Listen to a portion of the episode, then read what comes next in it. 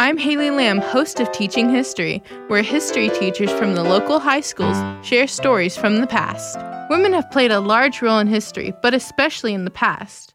Many times, they aren't recognized for the impact they had. Jacob Mueller, world history teacher from Mesquite High School, is here to tell us about one woman that really stands out to him for her role in history. I decided to pick this story about the Emperor Justinian and his Empress Theodora with the Byzantine Empire. I think it's one of my favorite stories to tell. Just a character we don't really talk about often, but I think should get a little more recognition every once in a while. So, to set the story, it's like 500 AD. You've got the Emperor Justinian and then his wife Theodora. She came from a background that was less than unsavory than you'd think of as an empress.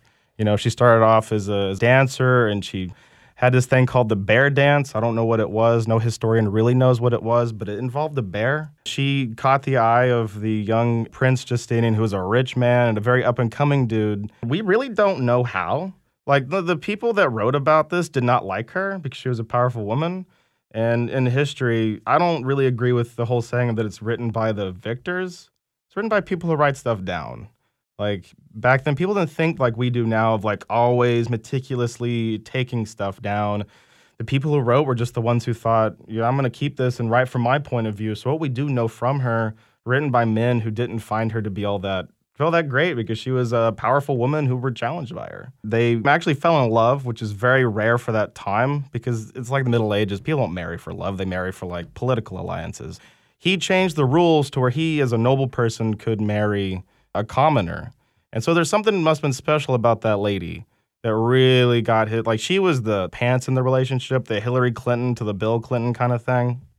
She was the one that pushed everything, kind of got stuff moving. He's remembered for building a giant church in modern day Turkey, uh, Istanbul, or back then it was called Constantinople. So their emperor and empress, they're doing pretty well. It's the Roman Empire.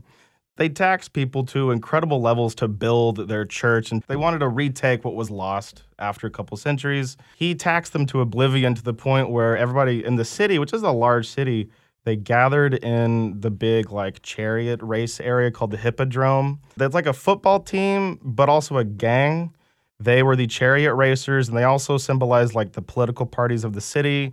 Instead of having a match, uh, like a race, all of the people gathered together to scream Nika or victory in Greek over the emperor of like, hey, we don't want to pay your taxes anymore. You need to lay off of us. Instead, he flees the city and is at the docks. Like they're about to leave. He's about to just give up everything. She's at the docks with him and is like, you know what? The color purple looks good on me if I'm gonna die.